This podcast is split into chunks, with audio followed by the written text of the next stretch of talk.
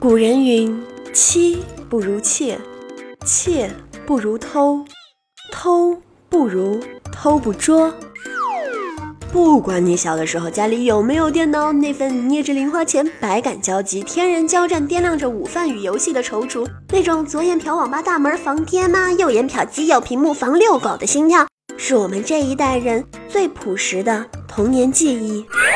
嘿嘿嘿，最近装女文青啊，各种阳春白雪骚的要死。今天这个开场白接地气吧？自古游戏是节操，每日一听长姿势。欢迎收听今天的早安游戏圈，我是环小莹。今天我们来看一看新华社又说了什么。据新华社电，最近文化部、公安部、工信部、工商总局联合发出通知，各省级文化行政部门可以根据地区的城乡差异，可分别设立网吧台数标准，依法开展单体网吧审批。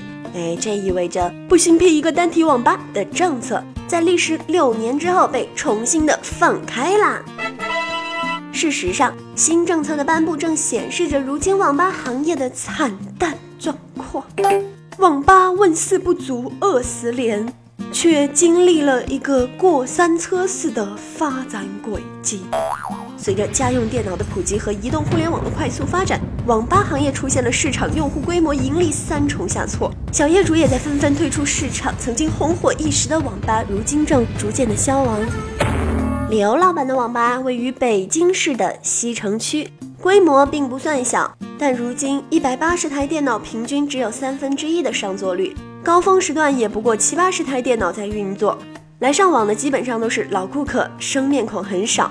网吧一年的光纤费用就要十几万，加上房租、员工工资、水电，每天运营成本差不多三千块，店里的经营只能勉强做到收支平衡。而且呢，网吧的机器损耗较快。小英有一次看到一个哥们儿打了五十分钟的僵局之后，把整整一碗泡面倒在了键盘上。平均一年就要更换一次机器，每年赚的钱又得投一大笔进去了。你不更换新的机器，就没有人来玩，这个网吧就要死了。我不会干别的，要会干别的，我早转行了。什么行业都比网吧强呢？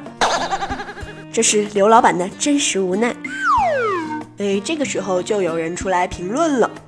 如今的网吧面临惨淡的局面在所难免。免费的 WiFi 和高速宽带的普及，首先弱化了网吧上网快的优势。再加上家用 PC、智能手机、平板电脑等智能终端的普及，网吧的诸多功能正在逐步被替代。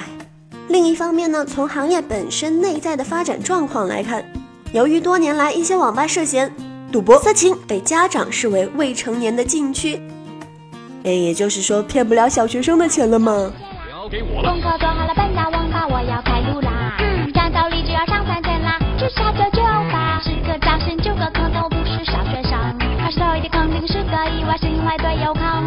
这个行业的社会公众形象整体不佳，有网吧业主向记者抱怨，社会上对网吧的妖魔化太厉害了。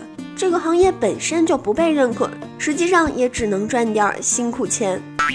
当然了，面临这种局面呢，一些网吧的经营者也在努力的改变。有的聪明的老板呢，就曾经想出把网吧改成网吧加咖啡厅或者游戏吧的经营模式，以增加收益。但是最终发现四不像，优势和前景都不太明朗，就像是胶卷一样。网吧这种业态实际上正在被技术发展所淘汰消亡，也许是网吧注定的命运。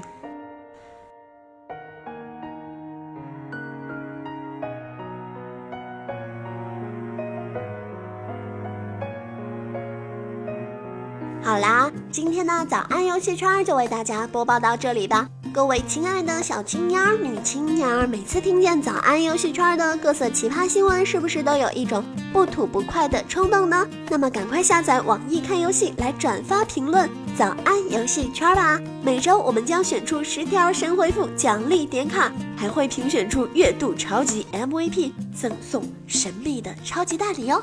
那么生命不息，八卦不止，明天我们再准时相约，拜拜。